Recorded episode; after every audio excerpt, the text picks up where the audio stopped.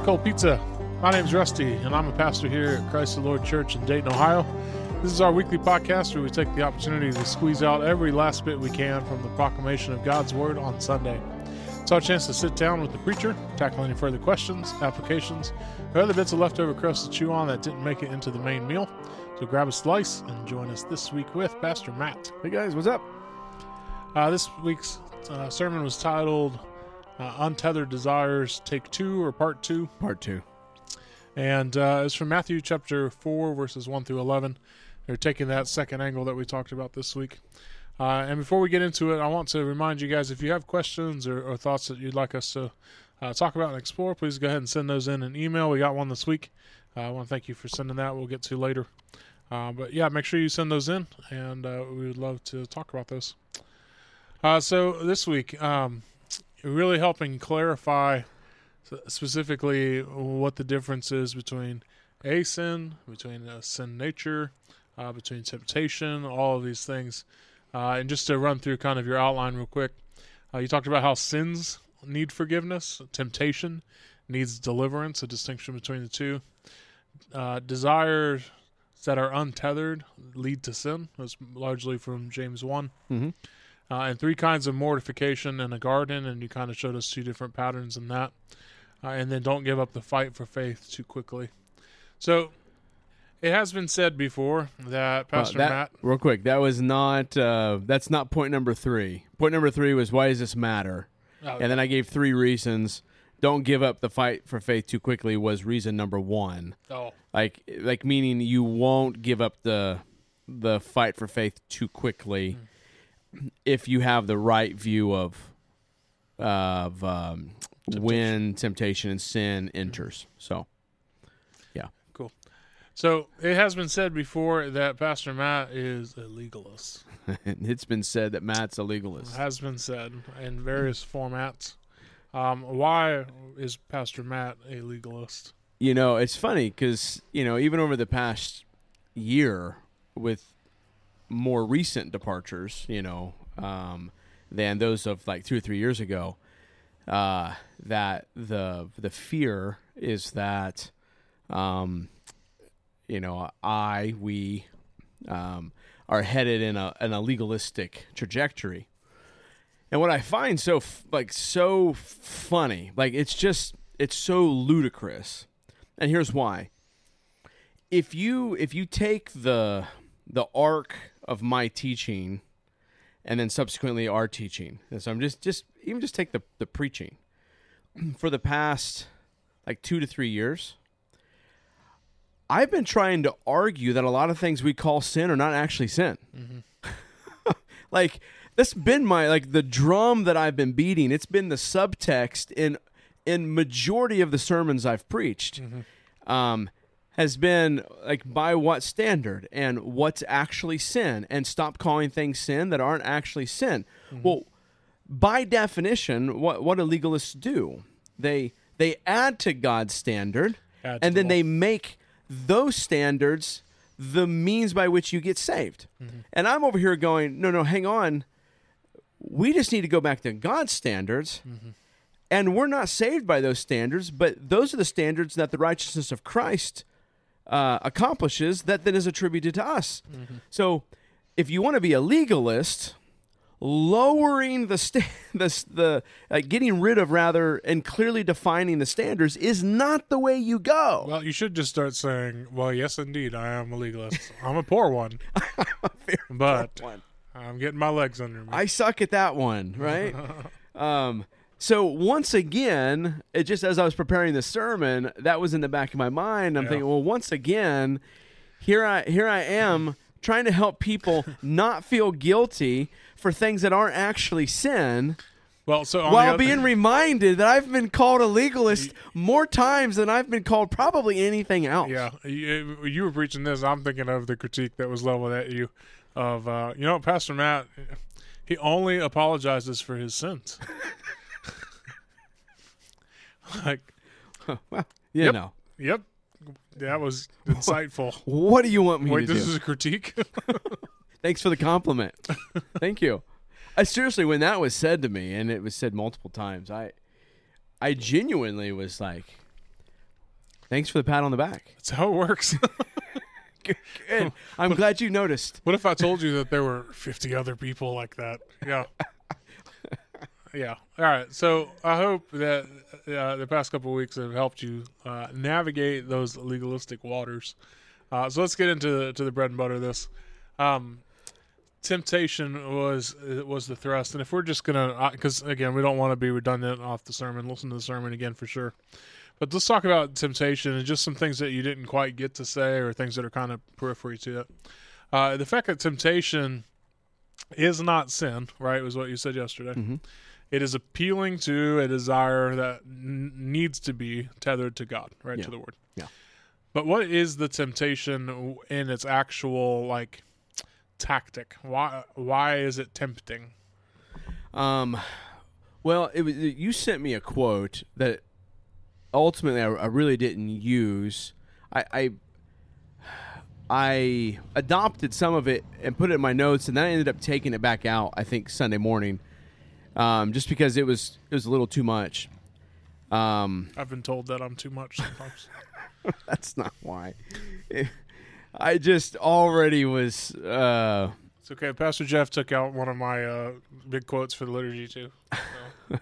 I was just already um I was already neck deep in content for Sunday morning.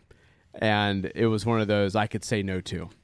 Um but that was the temptation uh, I almost want to say exclusively. It's at least largely tempts us towards uh unreality. Something that's not real. Um, at the very least, there what you're hoping to get from it's not real um, and you're you're being made promises that uh, um, are being oversold and will be underdelivered every time, and so even in the perception of a temptation that this thing is desireful, right? We've talked about that. That uh, it's it's something delightful to the eyes uh, or to your plans. One of the reasons why those things are so delightful be- is because they're out of perspective, Yeah. right? Yeah. I mean, yeah. They're they're promising they're promising something that they cannot give you. Uh, and when I say that they're out of perspective, I th- I would add to that um, because in comparison to what you are promised and secured through God and His promises and His work, um, it doesn't compare. Hmm and that could be from as simple as the, the the porn picture to the if I just distrust my husband right now, you know, then I can be king and make sure I get what I want. Uh, to lashing out at a child or you know whatever. I mean, th- those are all making promises to you that, and and they're going to underdeliver. And so the temptation is toward unreality, which again is always Satan's ploy. Um, it was in the garden. Uh, it is well, you can't you can't trust God, Mhm. but you can trust yourself, Yeah. right? So I mean, at the core of our sin nature, when it, it when when the sin nature is conceived Mhm. there in the garden, uh, it is conceived based on unreality Mhm. you can't trust yourself like you can trust God. And you can trust God more than you realize you can trust God. That's reality. So, yeah. there's this. I, I wrote it down in my notes yesterday in this section. Um, the desires are usually, I mean, uh, especially in a in a believer, are supposed to be patterned after God's own heart, so they should be good desires. And there's that little little note in Genesis three that when she saw the fruit and that it was delightful to the eyes, Yeah. right? That delightful aspect is like he's he's targeting something that's good, Yeah. in and of itself. But to your point, yeah, it, it can't deliver what you what you think it's going to. yeah, yeah. And I'm not saying it's not going to deliver anything. Well, the point is, is it's, if it's coming from the deceiver, Yeah. right? I Yes. mean, uh, there's going to be a, a, a fall off. So yeah, because I, I also wrote down in this part it, the idea of what the adulteress in Proverbs does in all of her various ploys, right? Yeah. All appealing to good thing. Come in and get rest. Come in and get satiated. Come in and you know experience this thing now. And you can leave in the morning. Your your wife won't know. All of these things appeal and comfort, but then what does it actually do? It sets off a, a nuclear bomb in your life. Yeah. So those things are are are just you know we always talked about in that particular aspect that it's false intimacy. It gives you a sense of intimacy, but it's false. It's mealy. It doesn't actually deser- deliver. So yeah, I think that temptation component of understanding why something is tempting is helpful when it comes to the spiritual warfare component for Yeah. us. When it comes to discipline, when it comes to having uh, you know self control and those fruits of the spirit, Yeah. eh, are going to play out better when you know what's at stake. Yeah, maybe a helpful way to tie why is it tempting uh, to um, the idea of like unreality. Um, Paul talks about in Romans that uh, we exchange worship of the Creator for the created. Um, so what happens when you exchange trust in the real, you know, uh, R E A L, uh, God, who's real, and His promises are real, and His plans are real, and they will be realized, and because He's sovereign, and uh, in exchange for what is not real that we fantasize about or we think we could have if we throw down those stones and turn them into bread uh, is us exchanging the creator for the created. Well, why is why is that exchange so great? Well i think there's multiple reasons why but i think because it makes us feel more like god. Because the chasm uh, between us and the creator is much much greater than us and the created right Yeah. so we we feel more in control. We feel more powerful. We feel more gracious.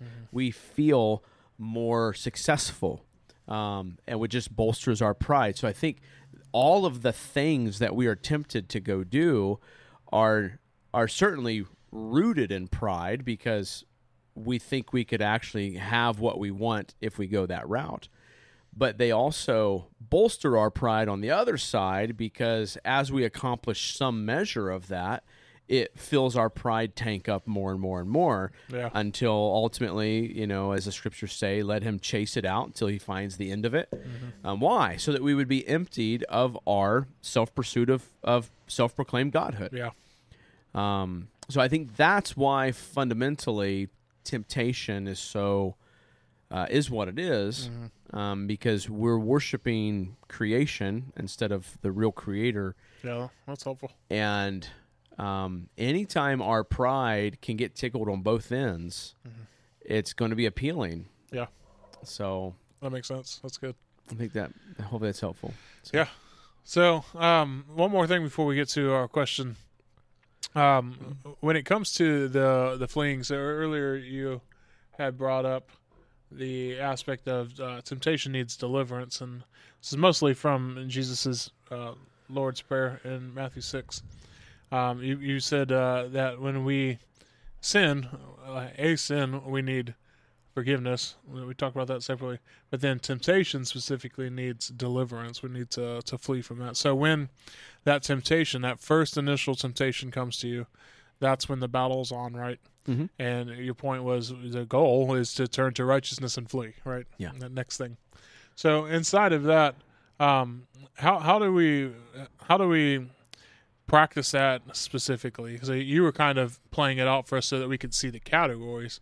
When it comes to temptation, what does it look like to then flee to actually flee, man, I I, I or, would take be delivered? I would guess. take the the scripture, you know, when uh, Jesus is saying, "Take captive every thought, make it obedient to Christ." Okay, all right. So then, the question is, how how do I do that? Because that's where temptation is going to be at. I mean, Mm-hmm. temptation um, is not just an eye thing.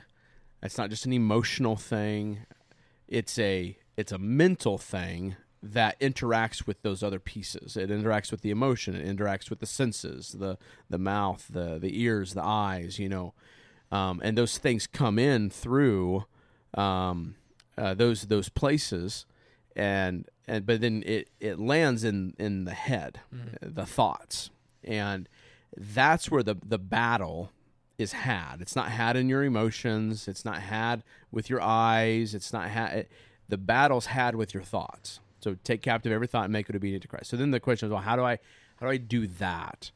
Um, and I think, you know, I've, I've I've talked about this before. Charlotte Mason, I think, is helpful in her language here, and and I think it's um, thoroughly within the the realm of of orthodoxy and scripture that what we tend to do when a temptation comes in. So it comes in and it lands us in our thoughts. It lands right there in our thoughts. What we usually do, what most human beings do, Christians alike, is they emote over the thought. Mm-hmm. And then, second, in progression, their mind goes to work to reason support for the emote Mm-hmm. or for the emotion. And at that point, you're just sunk. Mm-hmm. Um, that that we maybe another way we call this. You're you're trying to justify it. Yeah. But but pra- yeah, but practically what's happening is the thought came in, the emotion got attached. When that happened, the emotion took the driver's seat, and then now your thoughts, which uh, is what's interacting with the truth and falsehood, Your spirit. your spirit is interacting with what's true and what's false.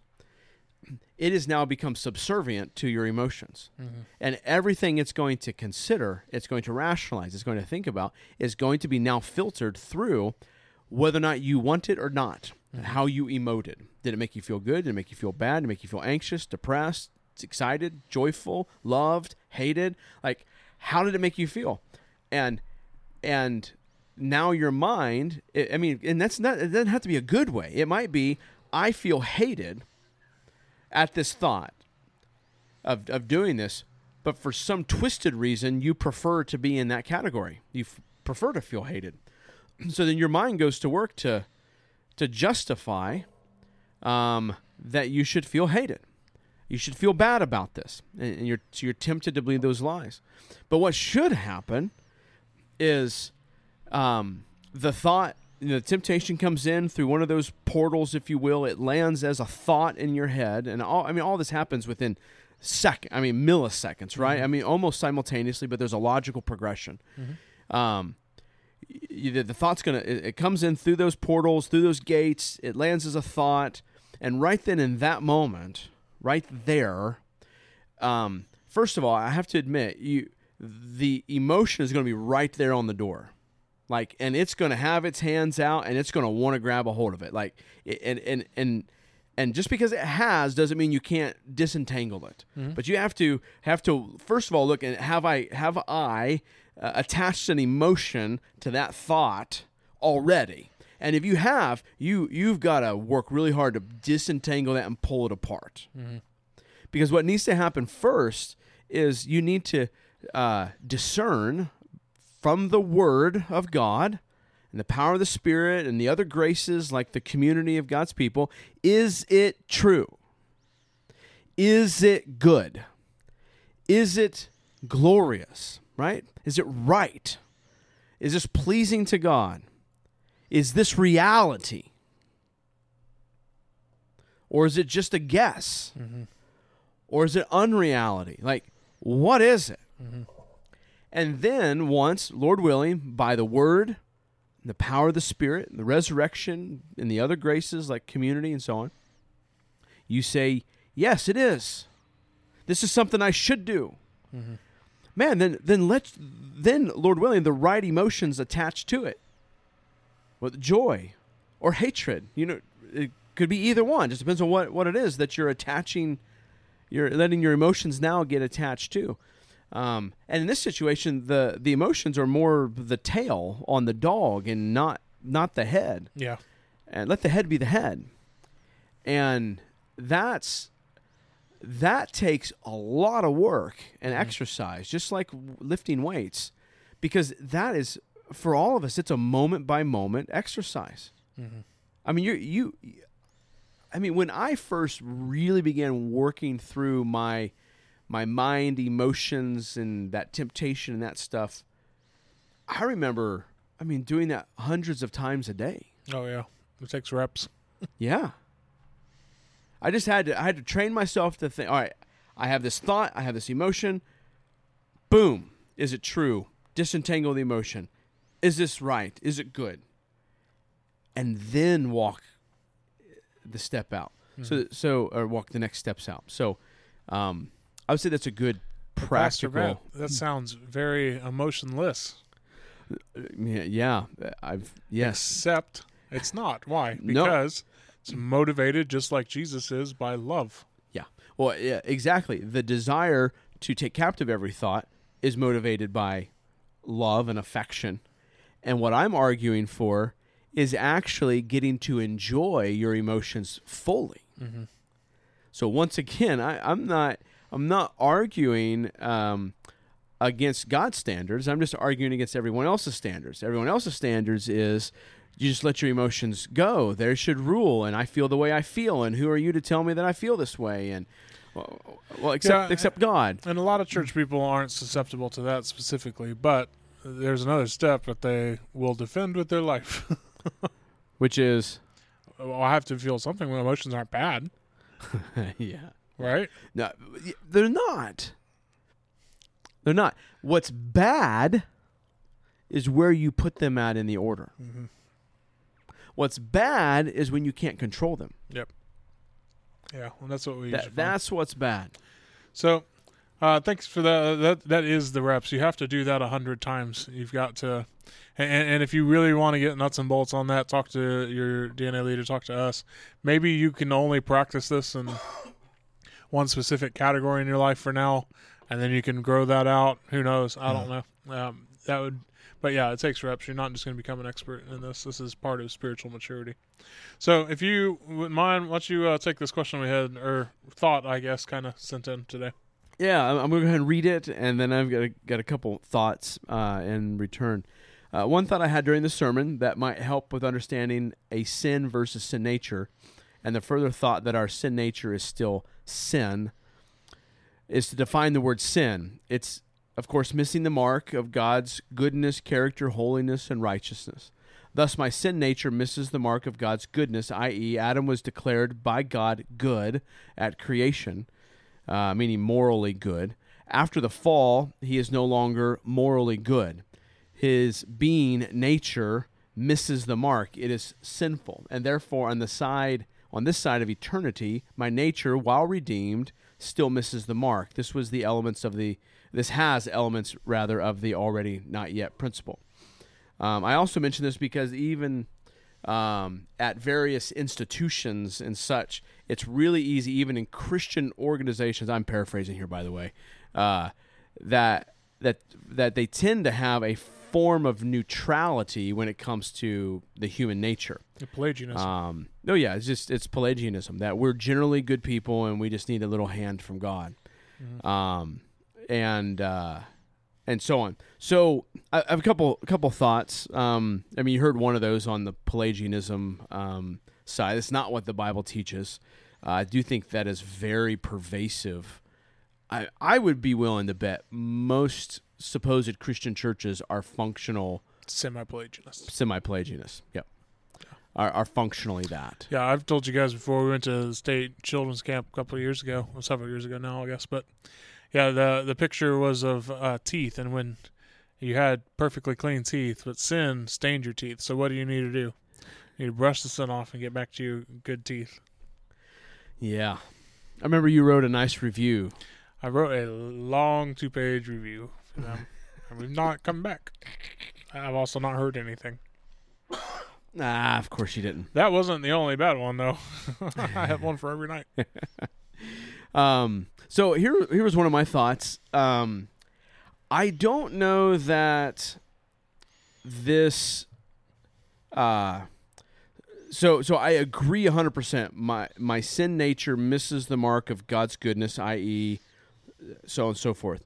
I don't, and maybe I'm missing something here, but I don't see where that helps with the distinction between sin nature and a sin, because I think you would apply that same definition to both. So uh, when I commit a sin, it's a sin because it misses the mark of God's goodness, character, holiness, righteousness, His plan, and so on and so forth. My sin nature also misses the mark, and so that that's certainly true there as well. It is not wholly good. It is not wholly whole, uh, holy, holy. W H O uh, and H O L. Right? Um, it's not wholly holy. Uh, it's not wholly righteous any longer. So my sin nature itself is tainted. Um, Yeah, I I, think. I think his effort here was actually less about defining the word sin, even though that's what he says, and more about defining the word nature because he is equivalating um, goodness, the good morally aspect that you talked about, with nature. Yeah. Not Yeah. the sin aspect. I think maybe the better way to distinguish between the two would be more like status versus action. Mm-hmm. Um, yeah. So one is That's why we use the um, uh, the federal language. yeah. What, what's the, there's a specific word for that? Oh, I don't know. Keep going. I'll find it. All right, status. So, and I and I think that's particularly helpful because what what happens in redemption is now our status changes from morally bankrupt to eternally justified. Um, to morally justify, just as if I'd never sinned. My status changes. Um, though that though the the status of the dead man resides with me um and when i commit a sin uh there is an actual acting upon the old man so it is the old man has uh in a sense um manifested right uh, it's manifested in some form or another. It could manifest in a thought. It could manifest uh, like like in plans or like I'm going to do this next step. It manifests in um, uh, a physical action or words or um, so on. So I would say maybe a better distinction would be status versus that. Now,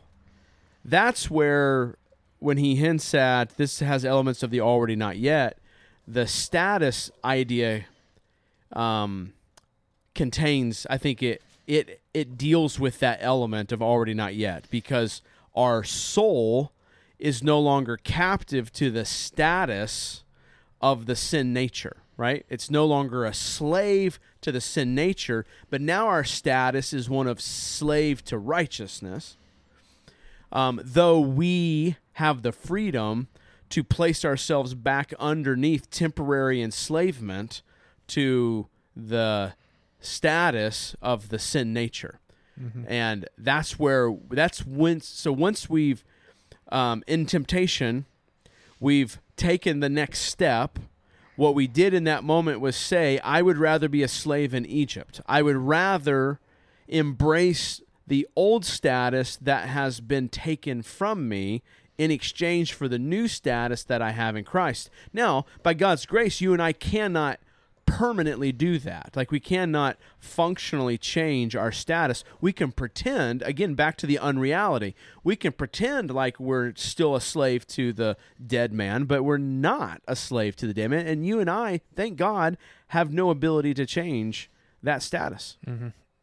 So, because that uh, one of the com- important theological components of this is that status is directly tied to your justification, which is all about your legal standing. Mm-hmm. Yeah. before the Lord, it's a legal declaration. Um, yeah, so uh, yeah, that's helpful. yeah, Can't hopefully, the word I was hopefully that for, you know, I, I really, I really appreciate the question and and um, you know, defining what a sin is, and then trying to okay, how do I help people distinguish between a sin and uh, sin nature? Mhm. Again, sin nature, I think, is more about the status, and a sin is acting upon the status of the old man. It's the manif- manifesting of that. Yeah, because I use that kind of language from um, look and live. The idea of the constantly shooting an arrow at the target is worship, your life worship, and every time you miss the mark is a sin, right? Yeah. But the fact that you can't even you're facing the wrong way is your sin nature. Yeah. Yeah. you're not even you're not even hitting paper, right? Yep. So, yeah, you need to be uh, completely reoriented. Yeah. Well, uh, don't let that dissuade you from sending in questions. Um, we appreciate this. Uh, this is this is helpful because this is the same kind of conversations that they'll be having over the next couple nights. Yeah. So Yeah. um, yeah, I absolutely appreciate that. So yeah, well, looking forward to this week. We're gonna start jumping in to I guess the in between land I have for Sunday be- between this and uh, Sermon on the Mount beginning. So that'll be Yeah. fun. Woohoo. Uh, if you guys wouldn't mind, pray for us this week as we go to our elders retreat starting on Wednesday. Uh, check in with our wives if you don't mind. Um, take care of them as we know you will. And want to encourage you guys as always to go know, love, and obey Jesus as Lord over all. We will see you next week.